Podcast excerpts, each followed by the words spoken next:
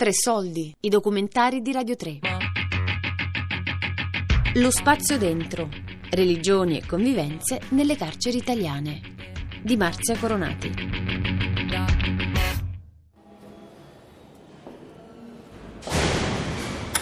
A via della Lungara c'è Stangradino. Chi non salisce quello non è romano e né trasteverino. Sì, sì.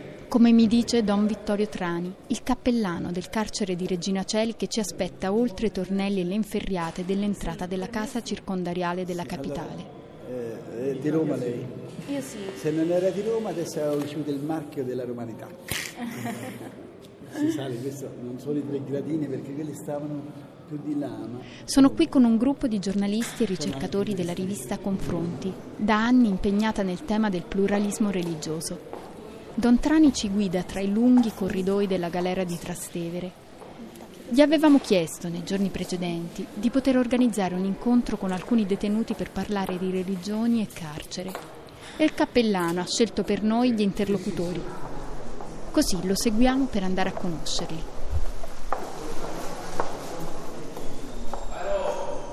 Don Trani ha in mano un pacco di biscottini che dispensa qua e là tra saluti e brevi scambi. Sembra conoscere tutti, i detenuti in ciabatte per i corridoi, le guardie, gli addetti ai lavori. Del resto è da 38 anni che dirige la cappellania di Regina Celi. Il lunghissimo corridoio che stiamo attraversando ad un tratto si apre in uno slargo, da cui si diramano a raggiera altri corridoi. Ognuno conduce a una sezione diversa. È qualcosa di molto simile al sistema panottico ideato dal filosofo e giurista di fine Settecento Jeremy Bentham. Ciascuno al suo posto, rinchiuso in una cella, è visto di faccia dal sorvegliante che si trova nella torre centrale, ma non può guardare i compagni nelle altre celle. È visto, ma non vede. Oggetto di una informazione, mai soggetto di una comunicazione, scriveva Michel Foucault. Le mie divagazioni sono interrotte a un certo punto dalla voce di Don Trani, che ci invita a guardare in alto. Alzo lo sguardo e c'è un grosso Cristo colorato che incombe sulla mia testa. Questo l'ha fatto un, regista televisivo che era arrestato per droga, era anche pittore. Un giorno gli dissi c'era la Gesù che era tutto scalcinato, rotto. Dico dai, dammi una sistemata al capo, lo chiamiamo al capo, lui, lui solo il capo qua. Dico il capo sta messo male, mi c'è una sistemata. E abbiamo fatto quello e poi abbiamo fatto anche questo intorno alla Madonna. Allora, Continuiamo a seguire Don Trani tra i dedali del carcere. Passiamo tra gli scaffali della biblioteca, attraversiamo la sala chiamata polifunzionale, dove è in corso un laboratorio di musicoterapia, e arriviamo finalmente di fronte alla porta della cappella. Prima c'era un bel progetto che però poi, mancando i soldi, non si è realizzato. Cioè, prima si faceva la chiesa cattolica in quello là, Nella sala pure funzionale. Quattro sale accanto avevamo programmato, una attrezzata proprio per i musulmani, una per le varie chiese Cristiane cristiane altre, diciamo. altre, e un'altra per buddisti e Orientali, diciamo. Invece poi è saltato perché non ci sono stati soldi e, e successivamente è stata aperta quella- questa sala, è diventata un po' una sala multifunzionale per tutte le manifestazioni. La cappella è la stanza scelta per fare le interviste. Ad attenderci ci sono già quattro persone, a cui poi se ne aggiungeranno altre tre. Ci sono due signori ortodossi e cinque cattolici, di cui uno, proprio tra le mura del carcere, si è avvicinato al buddismo. Mancano all'appello i musulmani, anche se sappiamo che costituiscono per numero la seconda fede più professata dalla popolazione carceraria italiana. Sono ortodosso, sto in galera da 17 mesi. Qua ho incontrato tante persone di tutte le religioni. di- Io prego cioè, molto silenzio, non mi, non mi faccio vedere quando, quando prego. Per me la religione è uguale, non cambia, che quella è musulmano, quell'altro cristiano, o bah. No, per me la religione è una, è uguale per tutti. Poi ci abbiamo tutti i problemi. Abbiamo sbagliato, chi più, chi o meno, chi ha più cose fuori, chi ha perso tutto. È normale che se mi arriva uno che si vuole imporre su di me, eh, faccio una scrematura, io lo metto da parte. Cioè non voglio problemi. Se riesco con un musulmano, con un buddista, con un protestante, che sia rumeno, italiano, egiziano, qualsiasi nazionalità, io mi faccio la, la carcerazione bene insieme a lui. Ma se tu ti vuoi imporre, non è un fattore di discriminazione religiosa.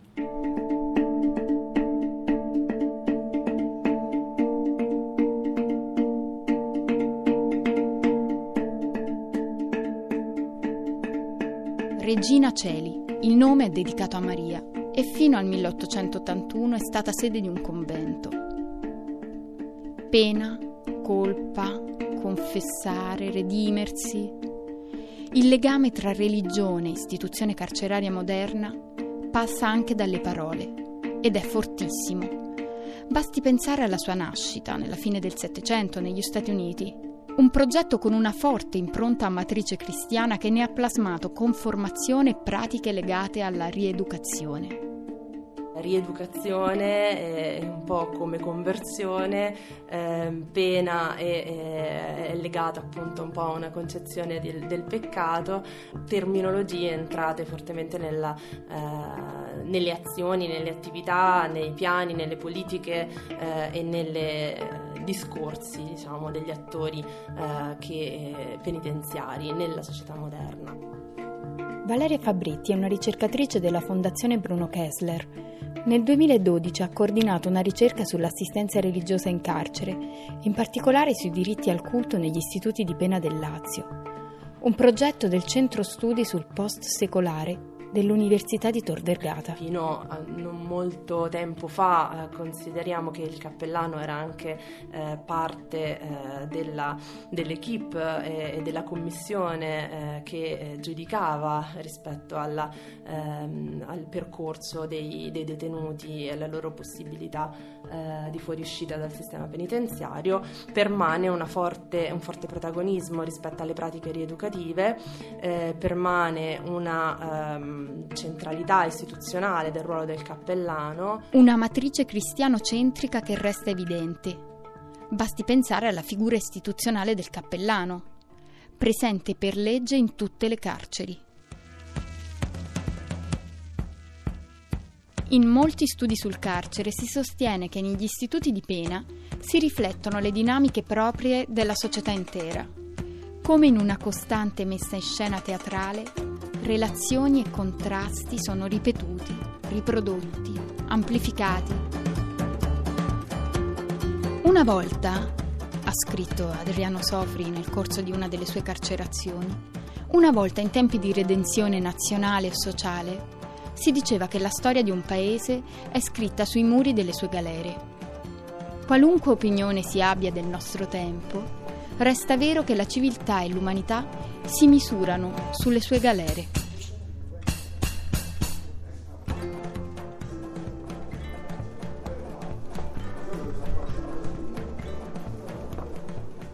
Siamo ancora a Regina Celi.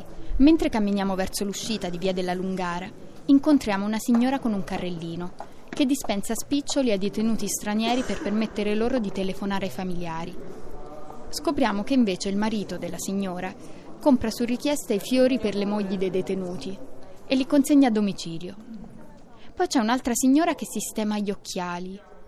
Si rompono gli occhiali a uno, non ha famiglia alle spalle. Chi ci pensa? La struttura non ci pensa. Allora quella, quell'occhiale rotto arriva a questa signora che è incaricata da parte mia di seguire tutto il settore occhiali. Per gli occhiali da leggere invece abbiamo la strada cinese. In quell'armato lì ci sono tante scatoline, sono chiuse. Tante scatoline c'è scritto più uno, più uno e mezzo, più due, più due e mezzo. Io vado, vado da uno dei fornitori cinesi che ha il padre da sempre stesso prezzo. Certo. e allora mi faccio una... Adesso devo andare oggi pomeriggio forse a fare l'acquisto 150-200 paia di occhiali, poi veniamo qui, li dividiamo e tutti i volontari che ricevono la sollecitazione che manca gli occhiali per leggere se il detenuto sa quale occhiale ha, più uno, più uno e mezzo, più due, dice io ho bisogno di un paio di occhiali per leggere uno e mezzo, il volontario viene qui, lo prende e glielo porta. Le medicine è, è quella fascia di, diciamo, dei prodotti sanitari, eccetera, che non passa più l'ASL, di cui hanno bisogno i detenuti, e quindi questo tipo di richieste c'è una incaricata che pensa a fare tutte quest'altre. La visita a Regina Celi è stato il primo passo del mio piccolo viaggio nel mondo della detenzione e delle pratiche di culto dei carcerati. Il discorso di Trani e dei servizi molto spesso cruciali lasciati completamente nelle mani del volontariato tornerà molto spesso. In un'altra struttura penitenziaria ho conosciuto Marco. La sua voce e la sua storia la sentirete in un'altra puntata di questa serie, ma vi basti sapere che la sua esperienza personale di detenzione è lunga e complessa. Nella nostra struttura c'è un prete che gestisce un centro di accoglienza per i detenuti per i permessi. Significa che, che tu per andare dal, per permesso devi andare a messa e farti vedere che vai a messa. Se no non ti fa il foglio di accoglienza per... Non sempre così, ma diciamo che la maggior parte delle volte è questo. Cioè, io se devo fare, se devo, devo credere a qualcosa, non posso credere perché c'è un vantaggio che se ci credo esco un permesso cioè, non so se hai reso l'idea. E io vedo che parecchia gente, una volta arrivato all'obiettivo, cioè, ma non dico il permesso, posso dire anche vado al prete perché mi servono un paio di ciabatte, no? Una volta arrivato all'obiettivo, del prete non frega niente.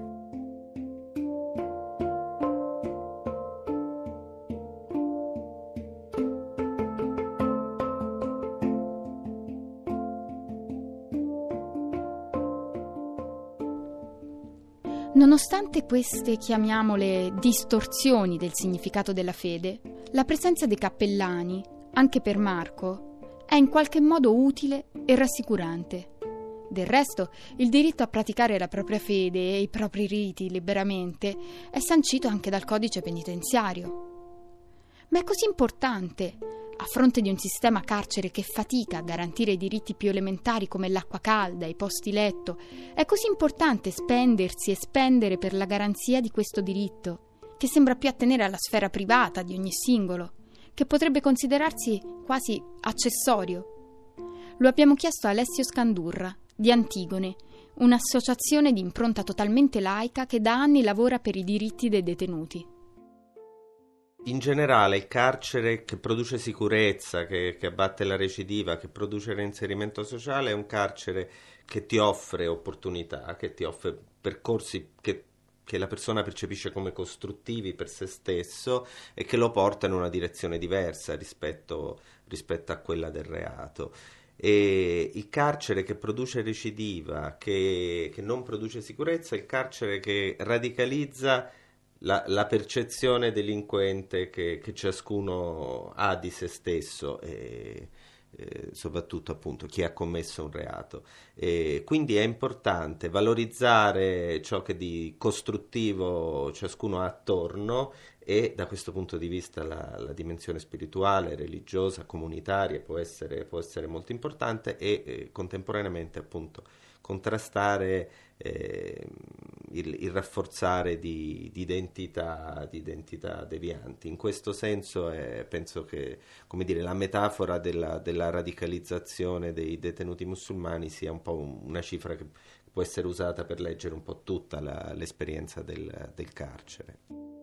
La Costituzione repubblicana e la legge italiana chiama il carcere appunto a far questo, a combattere questa sfida con, con tutte le armi a disposizione, inclusa quella del, dei diritti religiosi.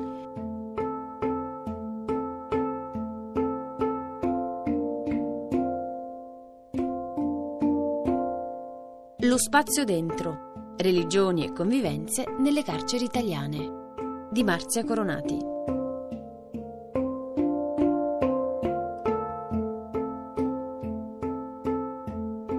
Tutte le puntate sul sito di Radio 3 o sulla nuova app RaiPlay Radio.